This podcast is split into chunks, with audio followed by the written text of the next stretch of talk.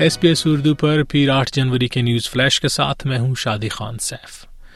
آسٹریلوی ریاست وکٹوریا میں ہنگامی خدمات کے ادارے کے مطابق گزشتہ چوبیس گھنٹوں کے دوران شدید باد و باران اور سیلاب سے بچاؤ کے لگ بھگ چھبیس واقعات کو نمٹایا گیا۔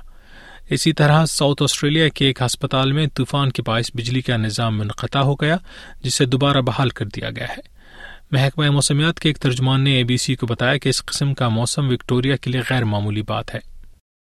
امریکی وزیر خارجہ اینتھنی بلنکن نے غزہ پٹی میں اسرائیلی فضائی کارروائی میں الجزیرہ نیوز کے دو خبر نگاروں کی ہلاکت پر افسوس کا اظہار کیا ہے۔ بلنکن نے الجزیرہ کے چیف کورسپونڈنٹ وائل الدہدو سے اس واقعے میں ان کے بیٹے اور ایک ساتھی خبر نگار کی ہلاکت پر افسوس اور تعزیت کا اظہار کیا۔ کمیٹی ٹو پروٹیکٹ جرنلسٹ کے مطابق غزہ میں حالیہ جنگ کے بعد اب تک نواسی صحافی اپنی جانیں گنوا چکے ہیں۔ امریکی وزیر خارجہ نے اس موقع پر کہا کہ فلسطینی خاندانوں کے لیے یہ صدمہ انتہائی غیر معمولی ہے I am deeply, deeply sorry for the almost unimaginable loss suffered by uh, your colleague, Al-Adu. Uh, I am, uh, I'm a parent myself.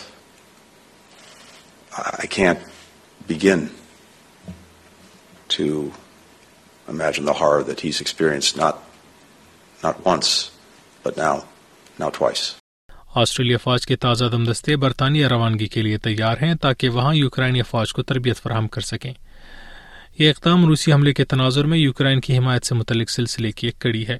نگراں وزیر دفاع میٹ تھرسٹیلوویٹ نے اے بی سی کو بتایا کہ اس مشن میں آسٹریلیا فوج کی تعداد تین سو ستر تک پہنچ چکی ہے۔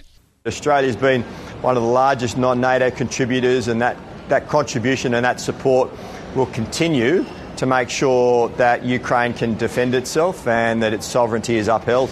بحر الکاہل میں واقع جزائر پر مشتمل ایک ملک پالاؤ کے صدر سورنگل ویس نے آسٹریلیا فوج میں پیسفک ممالک کے شہریوں کی بھرتی کو خوشائند قرار دیا ہے یاد رہے کہ آسٹریلی وزارت دفاع نے بھرتیوں کی سست رفتار شرح کے بعد اس فیصلے کی منظوری دی تھی آسٹریلی خواتین فٹ بال ٹیم کے مینیجر ٹون گوسٹاؤسن نے کہا ہے کہ مائع ناز اسٹرائکر سیم کھر اپنی شدید انجری سے بحالی پر توجہ مبزول کیے ہوئے ہیں۔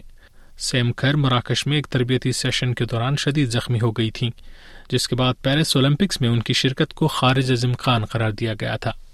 ایس پی ایس اردو پر آپ نے پیر آٹھ جنوری کا نیوز فلیش سنا، شادی خان سیف کی زبانی۔